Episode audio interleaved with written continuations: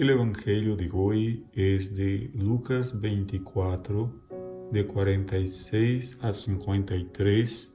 Mientras los bendecía, se alejaba de ellos y fue para el cielo. Hoy la iglesia celebra la ascensión del Señor.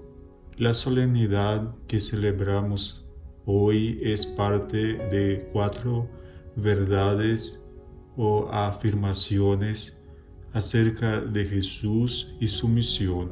En la oración del creo afirmamos todas esas verdades donde decimos creo que Dios es Padre Todopoderoso, Creador de todas las cosas, y creo en Jesucristo, su único Hijo, nuestro Señor, que nació, murió, resucitó y subió al cielo y está sentado a la derecha de Dios Padre. En la iglesia vivimos dos cuaresmas, aunque la segunda no sea institucionalizada. En la primera recordamos a Jesús en el desierto cuando se preparaba para la cruz y la cuaresma gloriosa que Jesús hace después de la Pascua antes de volver al Padre.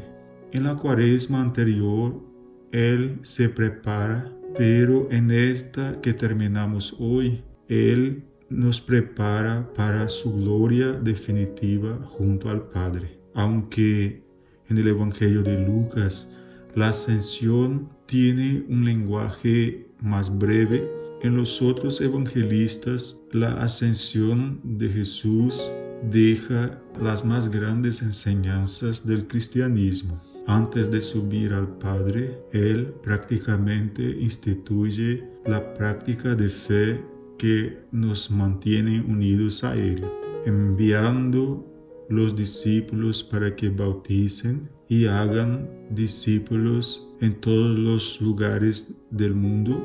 También entrega a Pedro las llaves del cielo, dándole autoridad para perdonar o no perdonar pecados. Orienta los discípulos para que esperen el Espíritu Santo.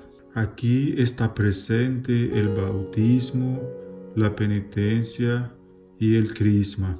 El Evangelio de hoy termina afirmando que los discípulos, después de ver Jesús subir al cielo, volvieron muy alegres dando glorias a Dios y estaban siempre en el templo. Esto indica también que la fe que Jesús sembró en sus corazones no es una fe individualista moldeada por nuestros criterios, pero una fe congregada, institucionalizada para que nos tornemos una familia que tiene un solo Señor, un solo Dios, un solo bautismo que nos hace cuerpo de Cristo y Él la cabeza como finaliza la segunda lectura de hoy. Que la presencia de Cristo resucitado nos mantenga firmes en nuestro bautismo,